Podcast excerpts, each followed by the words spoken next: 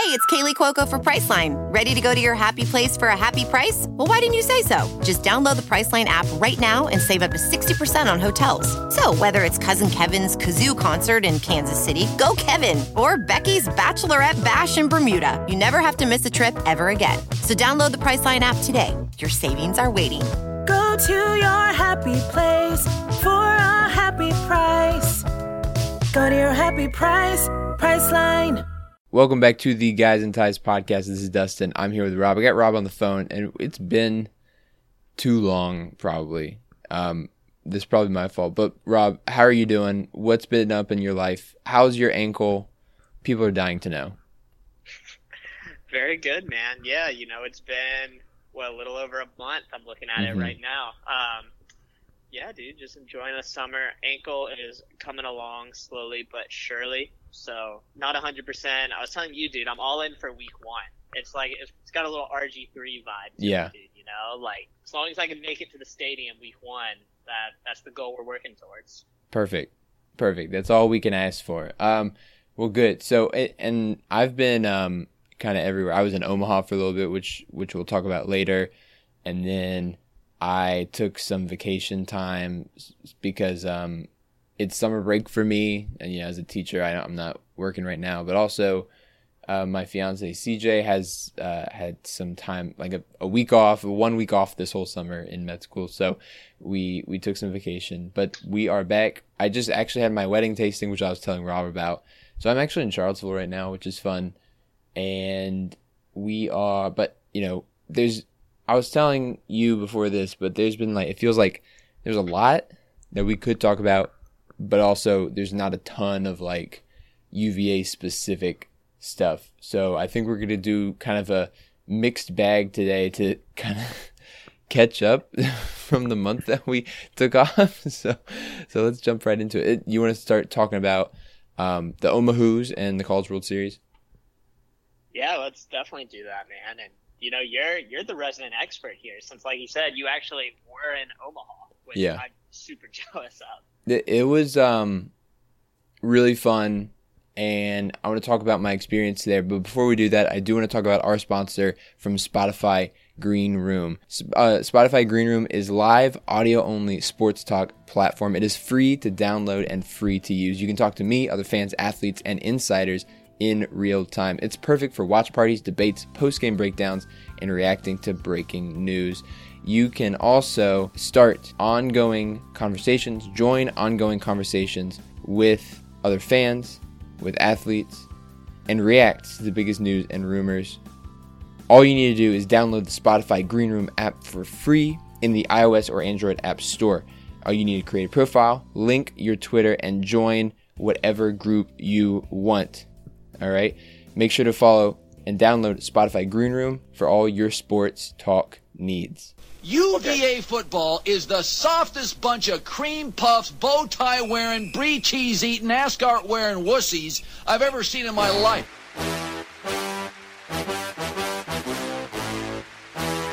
I'm gonna punch people from UVA right in the neck. They wear suits to games. That's absurd.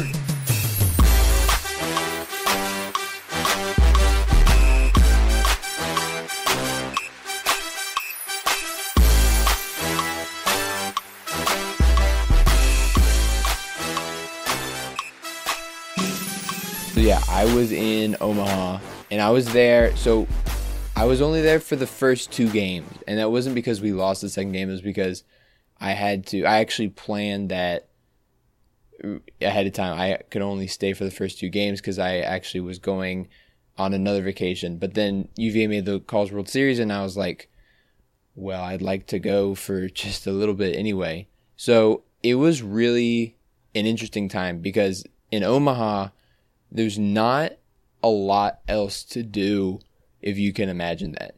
There is steaks and then there is baseball. And actually, the other fun thing was that the swimming trials were happening right across the street from the baseball field. So it was like there was a lot of swimming people there, and then there was like a lot of baseball people there. And so it was a really interesting mix of like sports fans and athletes and a lot of people. It was kind of like, you know, if you remember the feeling from Minneapolis, like for the Final Four. It was kind of like Yep. that, but like on a smaller scale, maybe because there wasn't as many like, you know, probably personalities or celebrities just kind of walking around.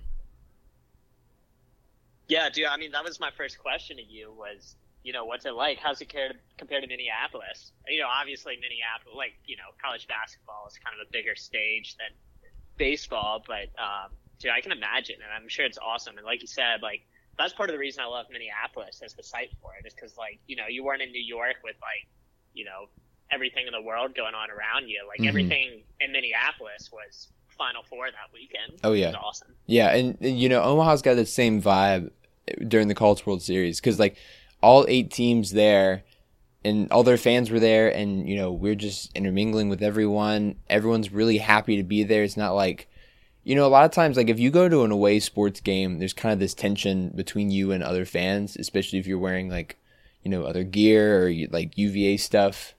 Or you know, it's it's even worse in a for for professional sport. Like I know if you go if you wear Washington football team stuff somewhere else, like you're gonna get talked to in a not nice way probably. But that's like not the case at all, and it's similar to the Final Four. You know, the everyone for that was in Omaha for the College World Series was just super like nice and happy and and excited to be there, and you know it was a good time. It was really chill, and you know baseball games are just long and fun, and I had a really good time. So I I'd love to go back eventually and you know stay longer next time. But uh but yeah, so UVA of course lose or wins game 1 against Tennessee, loses second game against Mississippi State, and then um we go on to to lose in the losers bracket as well. Um, Rob, how much of the games did you watch? You know, I actually watched a good deal of it because, um, well, I mean, obviously because I like UVA. Um, but you know, this is coming from a guy who normally doesn't watch much baseball. And, you know, I remember the 2015 run, um, when we won the championship. I actually didn't get to see hardly any of that run because I was studying abroad at the time. So I was in Spain and, you know, most of the games on Spanish time were starting so late, like I just wasn't able to watch it. So, Yeah. This was actually a lot of fun for me to like watch this run. You know, especially working from home too. You know, like you have games going on at like one o'clock on a Tuesday, and then obviously it gets a bit more prime time once you get to the College World Series. But it was a fun run to watch, dude. And you know, having um, Stephen Schoch was awesome. Like definitely, definitely gravitated towards him Yeah. really quickly. Um, so yeah, dude, it was a fun, it was a fun thing to watch. Um, I mean, I know you watched a lot of it too, and then obviously going to World Series was, I'm sure, amazing. I think I think like one thing that was really fun was how how the well, the team played super well when they hadn't for most of the season. You know, NC State and UVA both coming out of the ACC, and really neither of us played well to start the year. UVA wins, I think, five of their last six ACC, um, uh, not matches, but uh, the Series. yeah, series, yeah, that's right, series, and and so that that I mean, it's so fun to watch. And then of course, once they get to the tournament, they lose the first game of the regional, and they lose the first game of the super regional. So they're in the loser bracket um, for both of those games and need to fight their way out. So they win, I think, five or six elimination games in a row, which is pretty amazing because any one of those games, if they lose, they you know they don't make it. Our our hitters stepped up our pitching stepped up in a big way and of course the regional and super regional. And, and then of course against Tennessee in that first game was uh, just incredible the way that we pitched and the way that we hit. And of course for the first eight innings of the Mississippi State game uh, those two were you know really great um, great performances all around. So it was a really fun experience. I'm glad that the that the athletes got a chance to you know, do one last run. And you mentioned Stephen Schoch earlier, and even though he, he didn't play well in his last outing against Mississippi State, he did have kind of that rise to fame during the regionals with the whole, you know, Dippin' Dots thing. And, you know, I'm afraid, what are you afraid of? Caves, you know, whole scenario. he's, he's just a, he's a lightning rod. But I think it's ironic that the NIL bill comes out you know, kind of a month after he becomes famous for that. Because imagine if that was there, if the NIL bill was around, and Stephen Schoch is able to sign a deal with Dippin' Dots for you know twenty thousand bucks, you know, and you know promote them. I think I I just think it's it's too bad that they missed out on just a little bit. I totally feel that, and you know, to fairness where fairness is due, I'm pretty sure he was playing with a uh, injured UCL in Mhm. the game against Mississippi State. Yeah. He comes in, and you know, it was just kind of like a collapse. I, what it was the eighth inning, I think. Yeah. Um, which was a shame. It's a shame to kind of see the run end. You know, lose to Texas two days later, but it was Yeah. a shame to kind of see that as kind of the tipping point. But um, dude, I mean, you're absolutely right, and you know, I don't know if he's cashing in on any of it now. I know he's very active on Twitter. I don't know if he's always been active on Twitter. I'm just paying Yeah. attention now. Um, but yeah, dude, I mean, definitely. And I mean, that, that post game interview was awesome. Yeah. I mean, that was like, for anyone who doesn't really follow baseball that closely, you know, I'll throw myself in that bucket. Uh huh. Um, dude, I mean, that interview got me on board. That Yeah. interview got me like, all right, well, I got to watch this game. Got Like, you watching, yeah. the team. Yeah, that's funny. Yeah, so I mean, he I mean, he did a great job of reeling people in and getting people interested in his story. And so, but you know, I I, I do want to talk about the NIL bill for a little bit. Now we've already kind of started down that path. Uh, for those who don't know, the NIL bill is for student athletes to who are now able to make money off of their name, image, and likeness. That's what the NIL stands for. And uh, so, student student athletes all over the country have begun to sign deals with major brands. They have begun to hire agents. They are um, they're doing ads. Like a lot of the basketball team is sponsored by Phony Bennett now. Like I guess Phony Bennett just pays them money, and you know they have it in their Twitter bio. Um, I'm trying to think of some other UVA athletes that have you know, cashed in already, but I think Rob, what are your initial thoughts to the NIL bill and what student athletes have been able to do so far? Yeah, well, I mean, first off, I think it's been a long time coming. I mean, I think Mhm. this is the idea of empowering athletes through name, image, and likeness. Uh, I mean, to me, is a no-brainer. And I mean, even you know, it rose all the way up to the Supreme Court, and the Supreme Court was like, "Yeah, of course they should be able to do this." Yeah. Like, like, why are we even hearing this case? Um, so, you know, I think it was a long time coming, and I think it's great for the athletes. Mhm. Um, you know, as as far as the deals go, I think there's going to be an evolution of this. Um, you know, and it's really unique too because, you know, in college, like college, this is so new, and you know, so many of these opportunities that people have and um, you know, professional sports. Obviously, there's individual endorsement deals, but there's also, you know, broader collective bargaining agreements to help represent the players as well in certain things. You know, for example, like to me, the first thing that comes to mind is the NCAA football game Mm-hmm. you know, on the surface, they have to negotiate with every player to get each player in the game individually. While if you go to like Madden or um, 2K or anything like that, that's all done through a collective bargaining agreement with the player. So anyway, not to get too far into the details, but you know, it's this is something that's going to evolve, and I think the star of the show was really D'Eriq King. You know, Yeah. D'Eriq King had a lot of things lined up. You know, came up with ten. Um, you know, like as soon as the clock struck midnight, when it Mhm. went into effect. You know, the basketball players, as you alluded to, have some deals going. Um, not sure how big those are, but you know, I think this is something that's going to evolve, and we're going to see kind of how this plays out, how athletes react to it.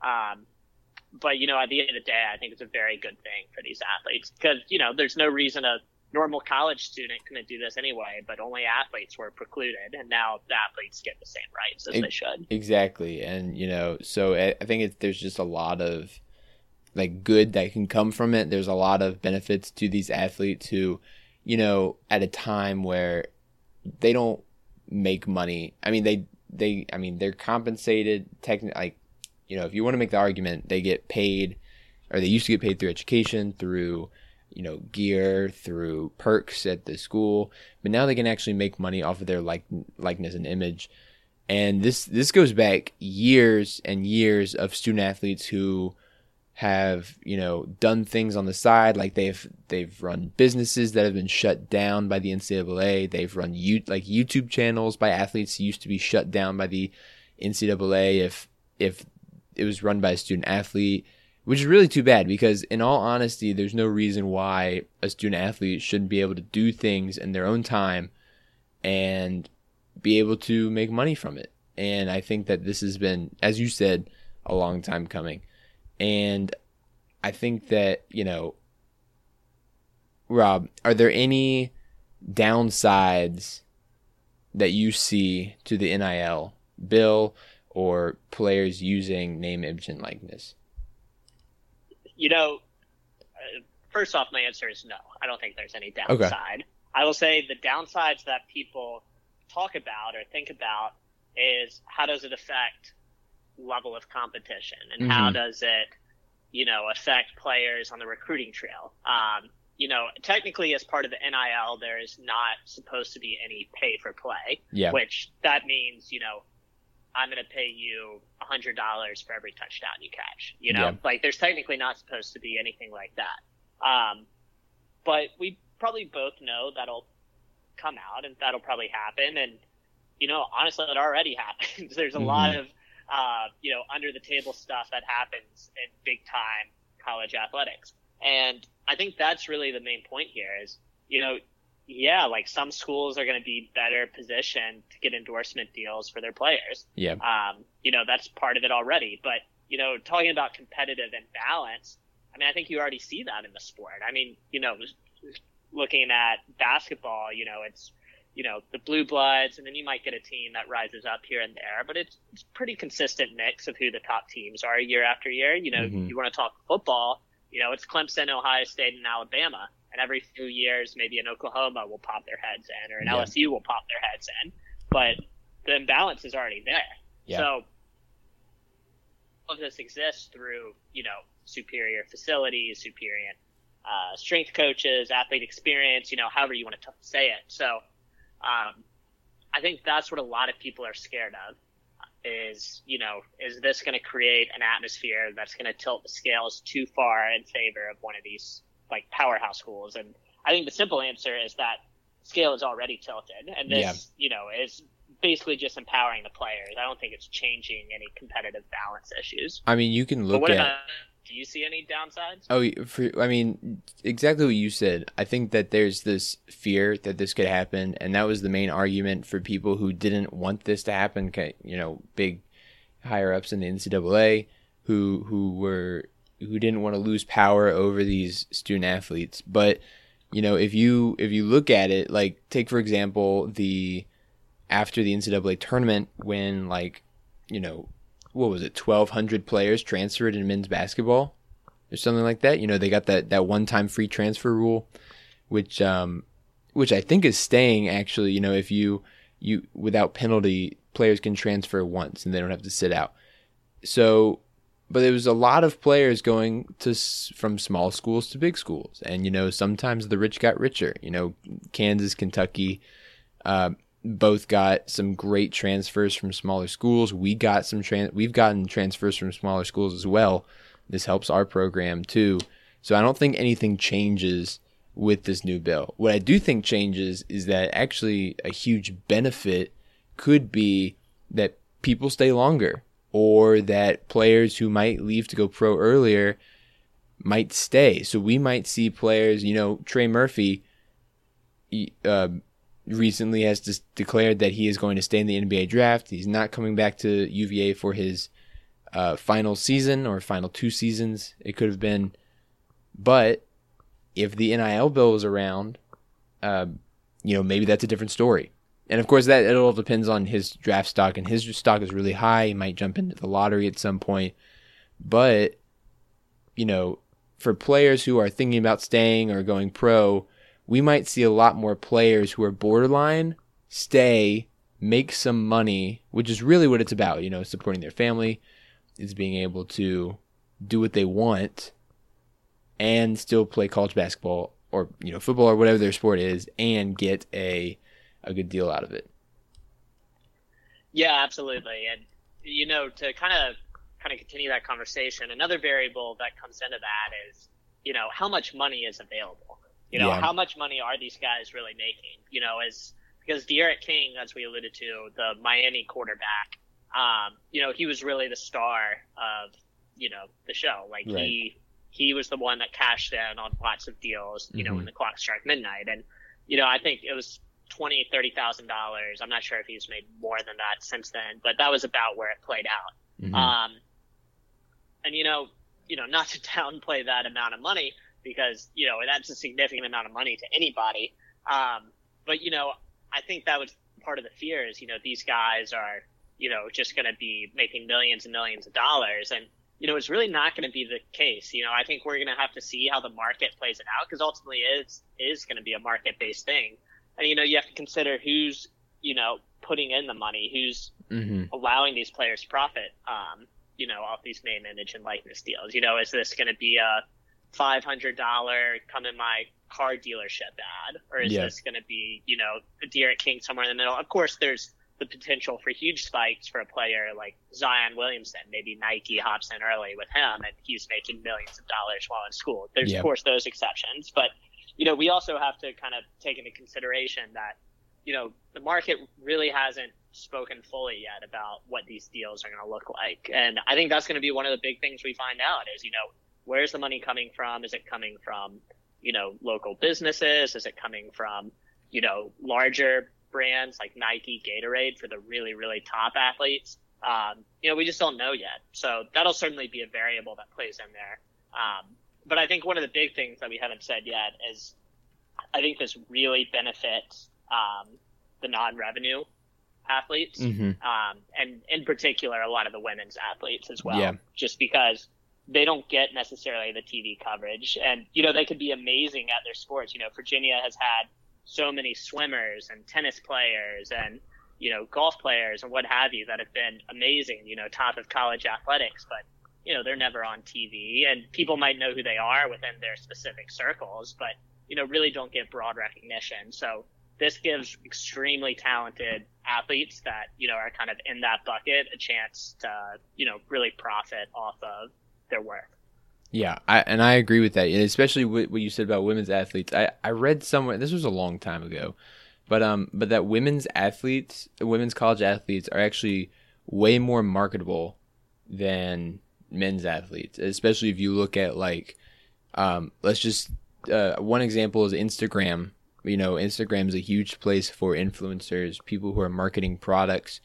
Um, college athletes are able to have a huge following on Instagram. So, you know, you can get paid for a post based on how many followers you have. And if you are, you know, if you're playing women's soccer, for example, you can get paid just for having a lot of influence on Instagram, um, which I think is huge. And it's great for, you know, players on non revenue sports teams that are now able to make some money in a sport doing doing a sport that they love. You know, a lot of the players from those non-revenue sports don't go on to play professionally. And even if they do play professionally, it's not like, you know, football or NBA or even WNBA. Like a lot of them I'm I'm sure the pay is not great, right? So if you can make some money while you're in college and getting a degree, that's a huge. That's huge for, you know, for those people.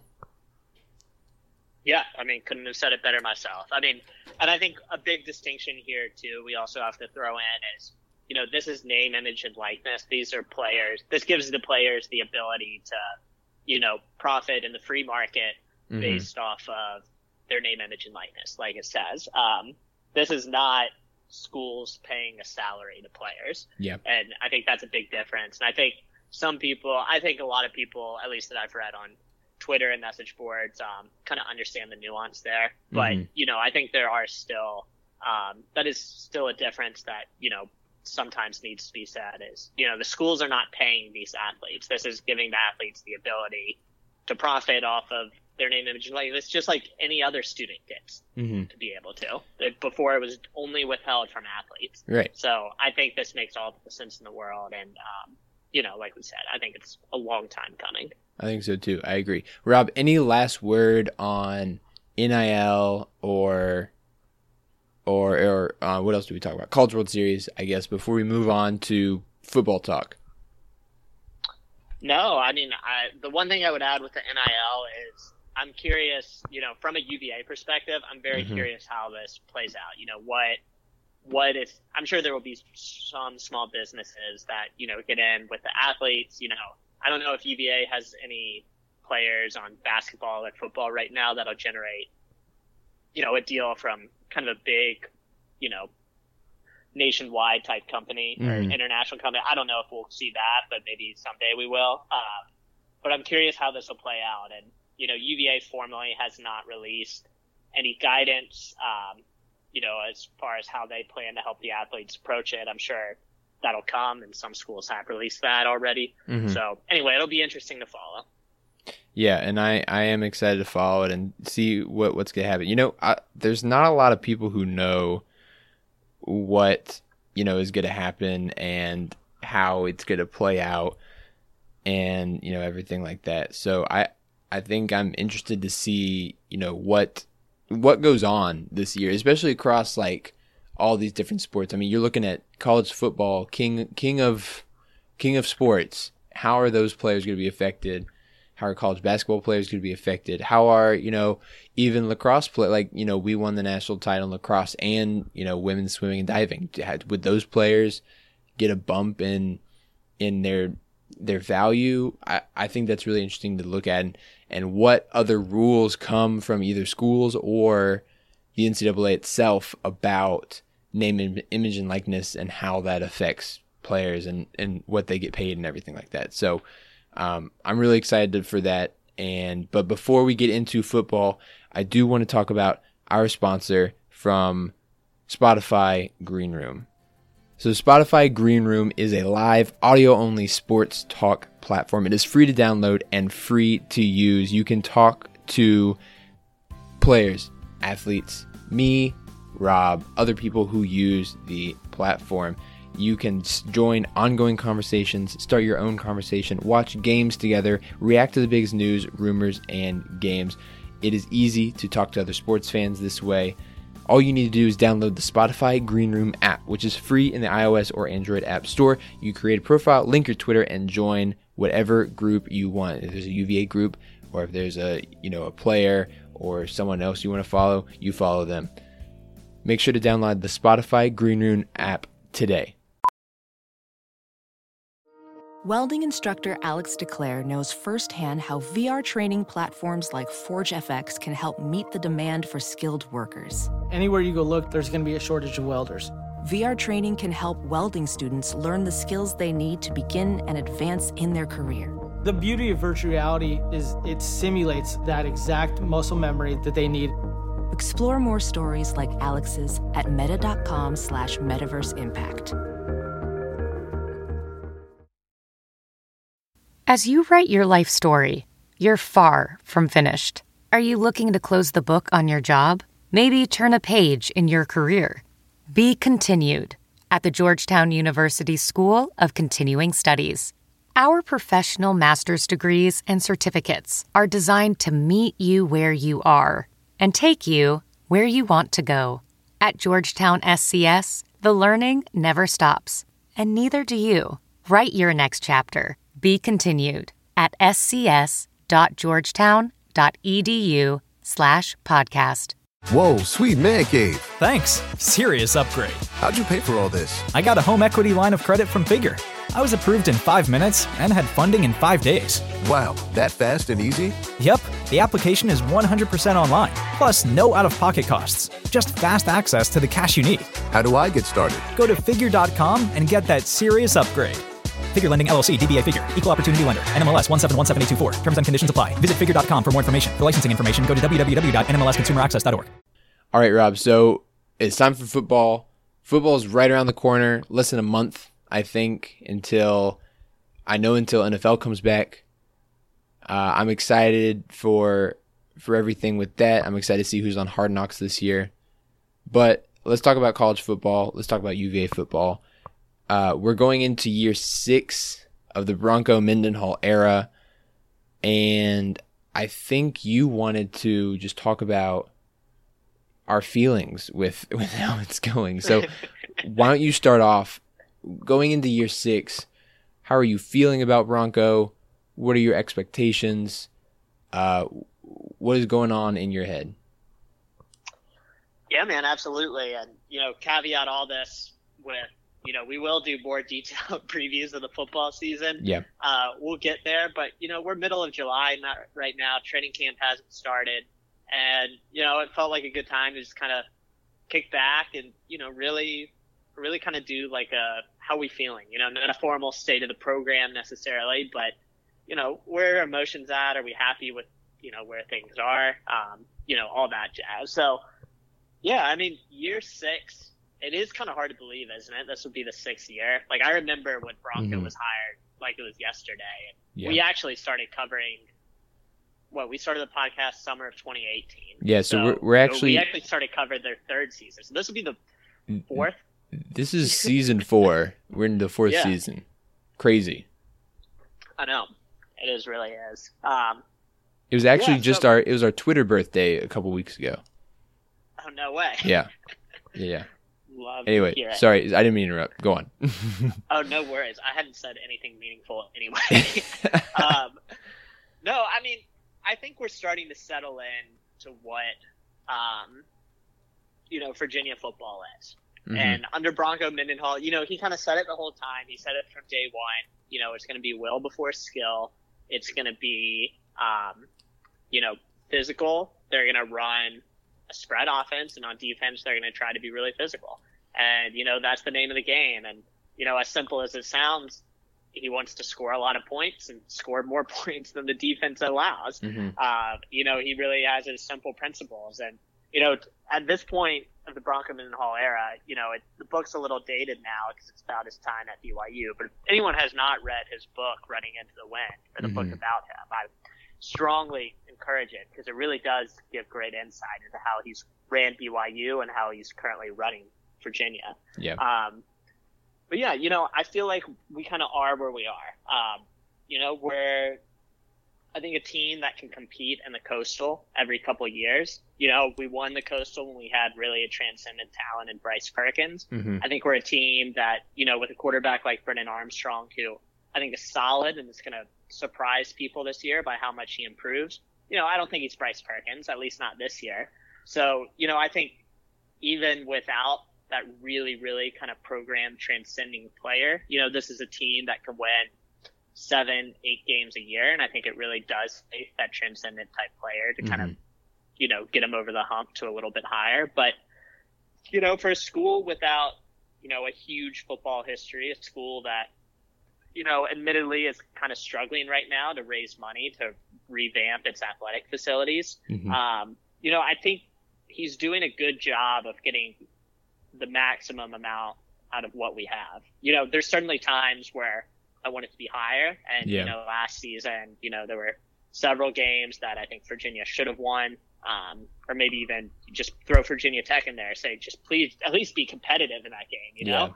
Um, but I think, I think overall, I'm happy with where we are. You know, certainly there's room to be better, and I'd love there to be, I'd love for us to be better. But you know, I feel like we're kind of, you know, I think you know we're going into year six. I kind of feel like we're we're roughly where we're going to be, right? You know, kind Mhm. of middle to top half every few years of the Coastal Division. Yeah, But and I- anyway, I'm curious what you think about that. I mean, I feel really similarly. I feel like when you've got a coach like Bronco who is thought first of all thoughtful, really well spoken, and seems like a generally nice guy, it makes it a lot easier to root for the team, right? Like when you've got, you know, it like if you've got a coach who you don't like, first of all, that's tough. And I, I think we're lucky, first of all, to have a coach like Bronco.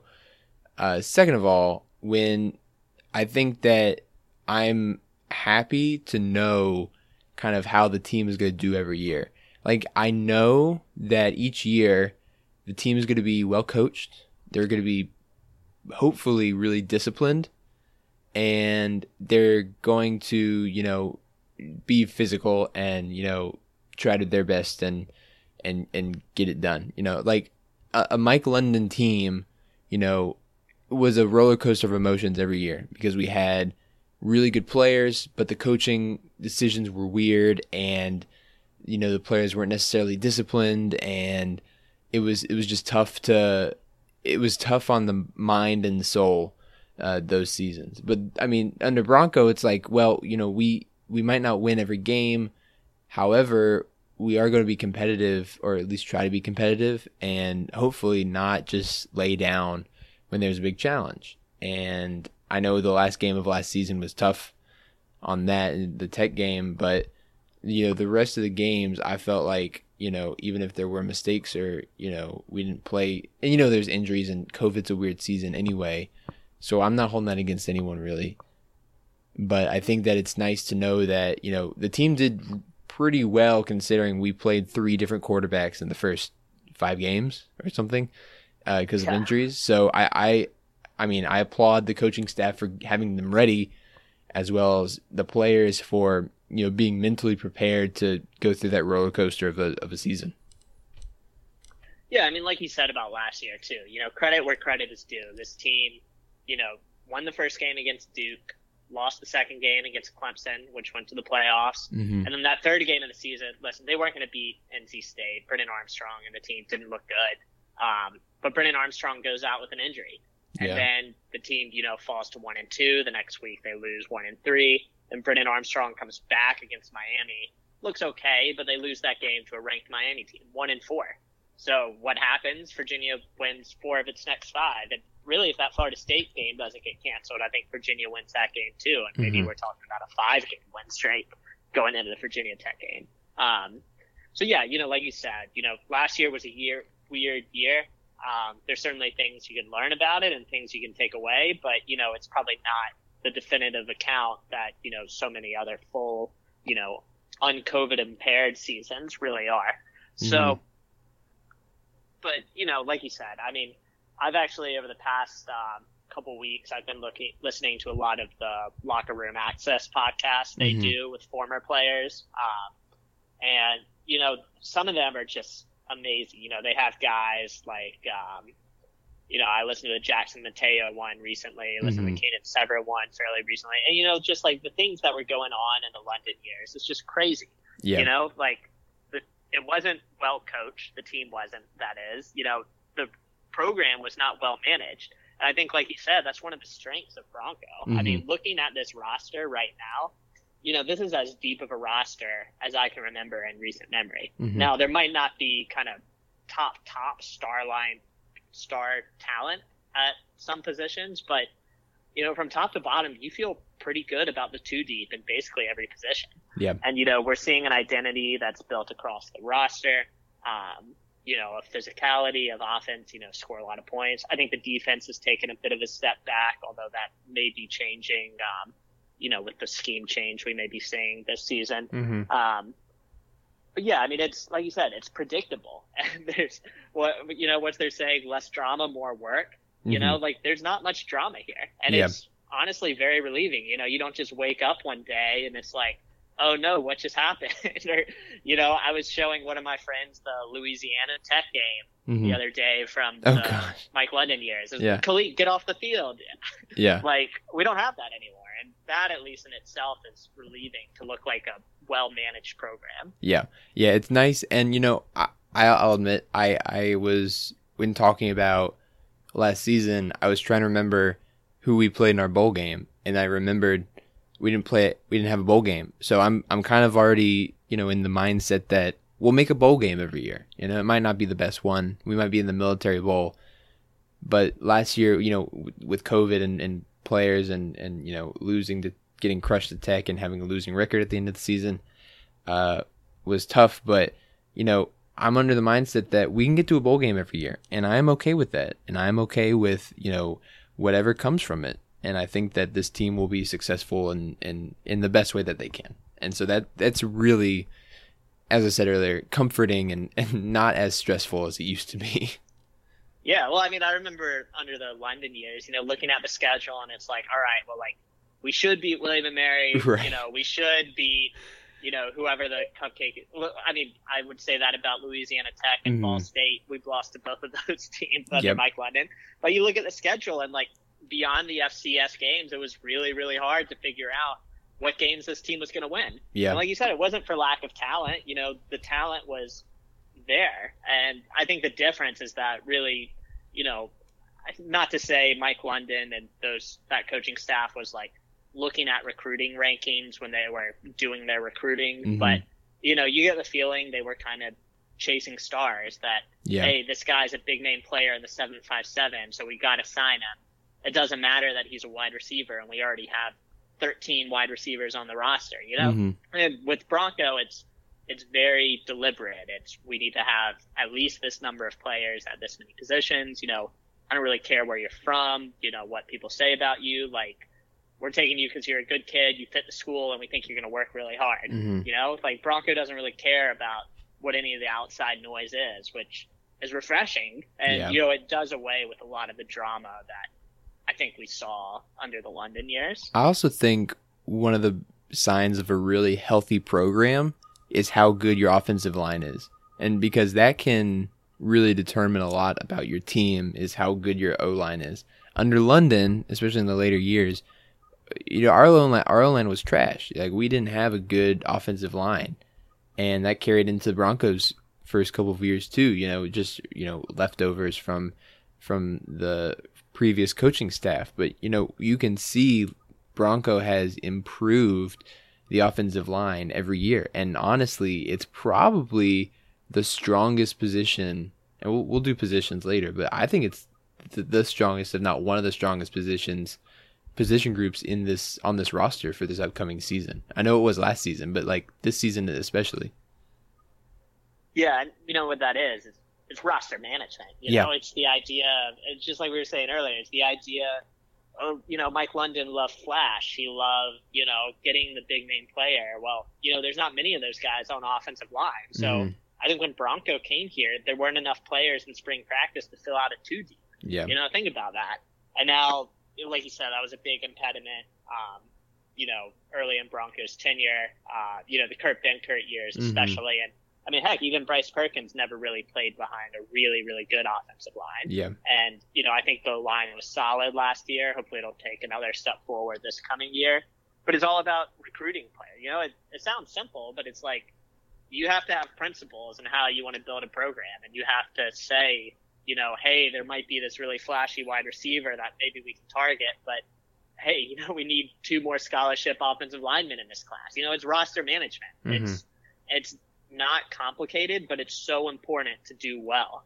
And it's something that is really a strength of Bronco. And, you know, I think, I think what I've heard people say, and I agree with it, is, you know, if Bronco, let's say something happens and Bronco just steps away randomly, um, Bronco's going to lead the program in great shape. Mhm. Not to say it's going to be the winningest program in the ACC, not to say, you know, it's going to be like this juggernaut, but whoever comes in and takes over the program is going to have a, you know, a great opportunity to succeed because the roster is well managed, the coaching staff is all bought in. You know, that's another thing with the London years is, you know, the coaching staff, you know, London wasn't really picking all of his assistant coaches. So, Right. you know, you had coaches that didn't get along, you had different agendas, no one really knew who was in charge.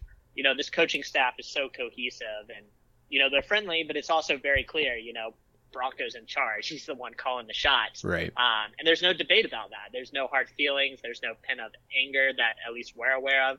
Um, it's just an incredibly well managed program. And, you know, there's things that need to be done still. Like, you know, we alluded to the, um, football facility, I think is something that absolutely needs to get done. Mhm. Uh, you know, kind of upgrading the to or from the McCue Center, whichever path they choose.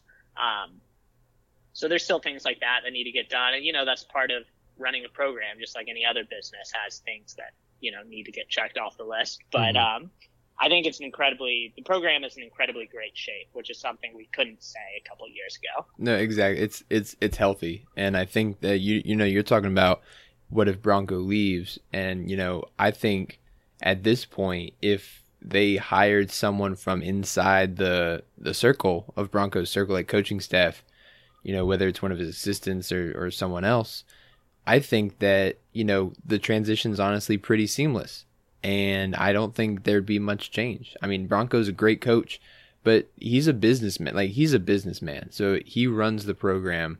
You and you've talked about this a lot. He's talked about this a lot.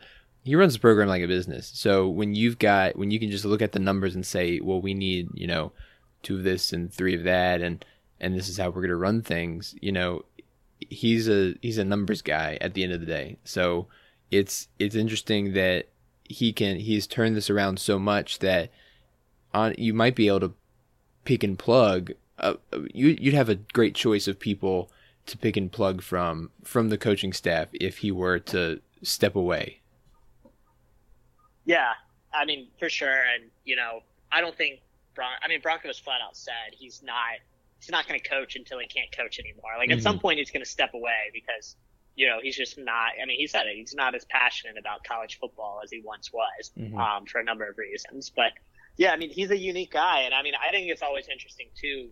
You know sometimes he'll do interviews with. Um, you know, broader national media or, you know, at the very least, people who don't cover the UVA beat from day to day. Mm-hmm. And I always think it's interesting to listen to those media people. They're like, yeah, like, I've never heard a football coach talk like this. Yeah. You know, I've never heard, you know, someone explain their philosophy in the way that he does because it is incredibly, incredibly unique. And I mean, to many people, he's an acquired taste. You know, I can mm-hmm. tell you for one, there's, I know several people who are like, what is this guy talking about? And then that first game of the season, they, mm-hmm. his first game ever at UVA, they come out and get blown out by Richmond. They're Yeah. like, what, what is this guy doing? Like, Mike London wasn't a saint by any means, but he wasn't losing to Richmond. Mm-hmm. Um, but you know, it was an acquired taste for a lot of fans, and it was acquired taste for many players. Um, you know, there were a number of transfers uh, in the first couple of years. There was, you know, the his program kind of got stamped into the, you know, the culture, however you want to say it. Um, Mm-hmm. you know, he's not for everyone, but I think he's a very strong fit for UVA. I know they're aligned so well, um, you know, with the broader university and how they want to, you know, represent the program. And, you know, part of it's really branding the school as well. Um, so there's so much alignment there. You know, that isn't everything. Obviously, they still want to win football games too. And, you know, I think that's really going to be the differentiator, you know, over the next, you know, call it four or five years, assuming Bronco is still here. Is, you know, if Bronco can keep running the program like he's been doing and they start winning eight, nine, ten games a year, kind of reach the ceiling that Virginia Tech did in the early 2000s. Yeah. I mean, I think, I think it's a, it'd be difficult to do, but I think that type of thing is, you know, at least remotely within reach. Um, I think that's really what's going to define, you know, was this a successful, you know, stint with Bronco as the head coach, or was this like a really, really successful stint? Yeah. Um, and you know, we can talk about all the, you know, non-football things all we want. At some point, football does matter. Yeah. And I think, you know, at least where Bronco has them right now, call it seven, eight wins a year, I think is very good. I'm eager to see if they can take, you know, that next step. And again, I'm not, I'm not being unrealistic saying Clemson level, but you know, if they could get ranked in, you know, 15 to 25 range consistently, I mean, I think that'd be amazing. So I just- anyway, that's kind of the next thing I really want to see in the evolution of the program. I just want to be mentioned in the conversation for the 12 team playoff. That's all I want. If we can get there on a yearly basis, that's what I would like. Um, Rob, here's a hypothetical for you. So you we're talking about the the the football mattering, right? So if if Bronco stays, you know, winning six or seven games a year, making a bowl game, winning sometimes, is that enough, or it are are UVA fans going to get tired of that pretty quickly? I want to hear your opinion Yeah. on that. honestly, I think it might be enough, you know, and I think part of that is just because the program has been starved for so long. You know, Welsh, you know, Welsh had there were some really great teams under Welsh, um, but you know, call it the later '90s. You know, the program kind of took a step back a little bit, you know, Mhm. and then Al Groh comes in, and Al Groh, you know, has all these, you know, expectations. We're going to compete for championships, blah blah blah, and they recruited at that level for a few classes, and you know, it really came down. I think it was 04 against Florida State. I mean, it was a top 10 matchup, and we just got crushed. Mm-hmm. And you know, ever since then, the program really hasn't recovered. I mean, we've never been near. I think we're ranked like sixth or seventh at the time. Mhm. You know, the program has never come near that. Um, so you know, you're talking about a span of over 15 years where you know, for a large portion of that span, we were barely making bowl games, or if you know, we weren't always making bowl games. Um, so I think if we get to that level, I think people are going to be pretty happy. And you know, this there's some really diehard fans and the UVA, you know, alumni base or you know, fan circle, whatever you want to call it. Mhm. Um, and we're one of them. But there's also a lot of people that really just don't place a huge emphasis on, you know, how successful UVA is at football. Yeah. Um, and I, I can tell you, I know many of them, as you do as well. Mhm. So, you know, I think if Virginia was to reach that level, it would probably be enough to the majority of the fan base. You know, if you get to that level and you keep winning, and then the question becomes, you know, what does it take to get over the top?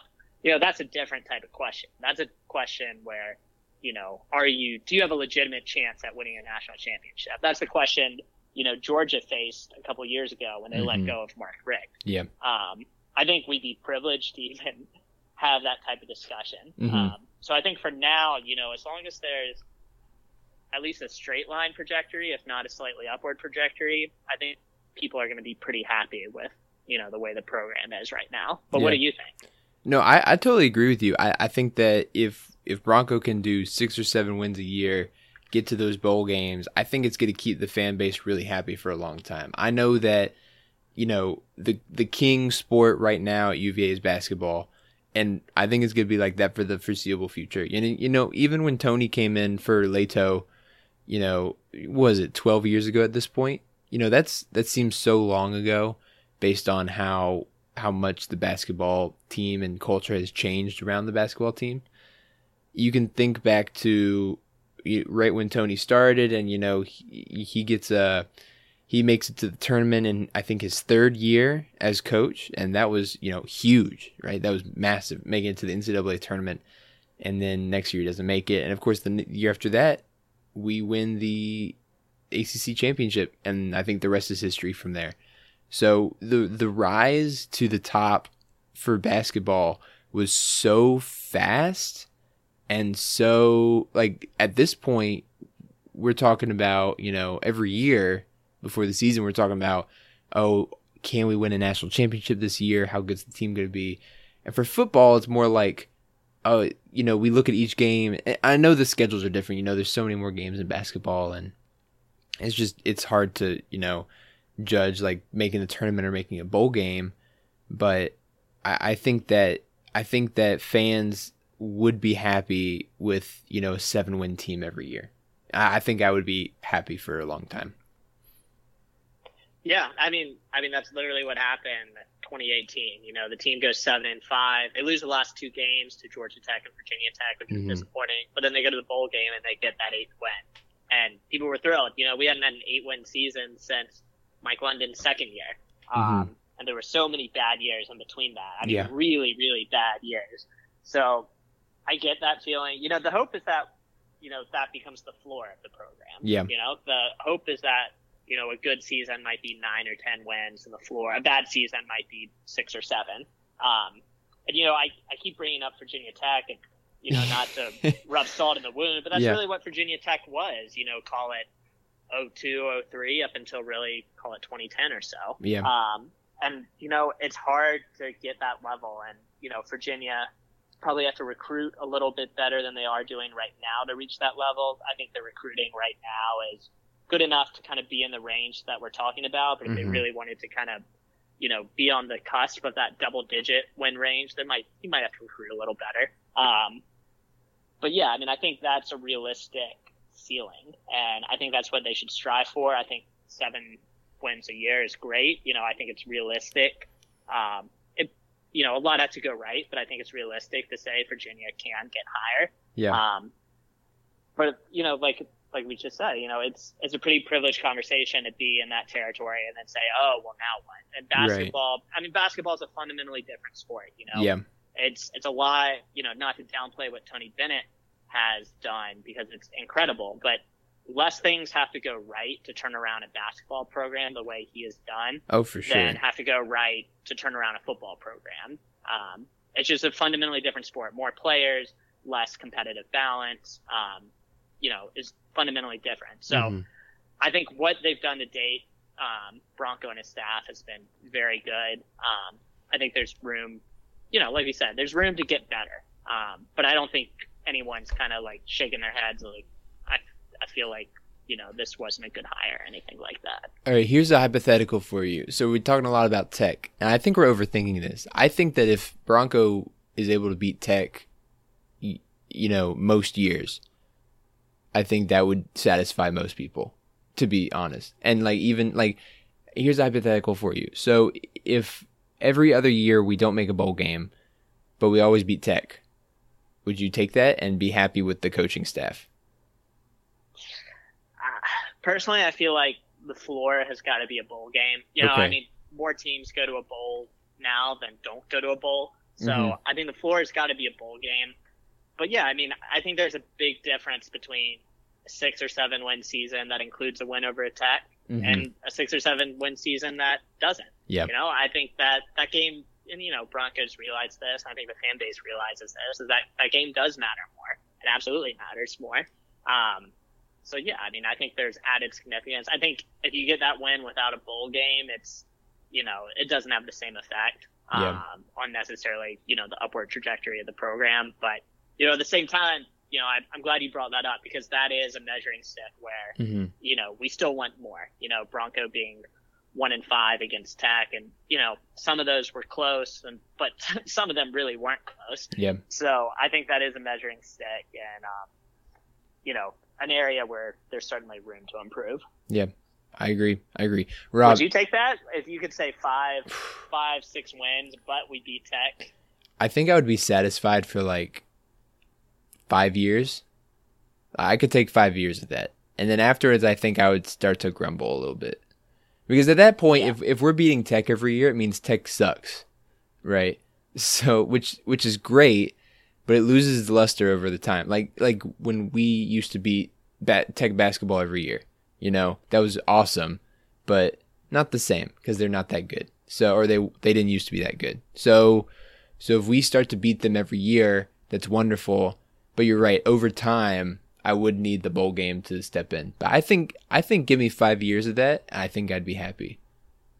Yeah, I, I think that's a great way to say it too, because if you want to like flip it a little bit, that's kind of where Tech's at. Yeah. You know, Tech has been kind of like a six, seven win team a year for the past decade now, and Mhm. hey, they beat UVA pretty much every year, but you know, there's a lot of grumblings in Blacksburg Yeah. about you know their coaching staff and Mhm. you know what their expectations are, and like you said, I think that's sustainable for a bit, but not sustainable forever. I Right. think eventually there has to be higher expectations um, that are achieved. Yeah, six, um, to keep 16, the fan base happen. 16 out of 17 isn't is great, but you got to have some success too. So, uh, I'm talking about last last what is it? 16 out of 17 wins for Tech Ah, against UVA. know.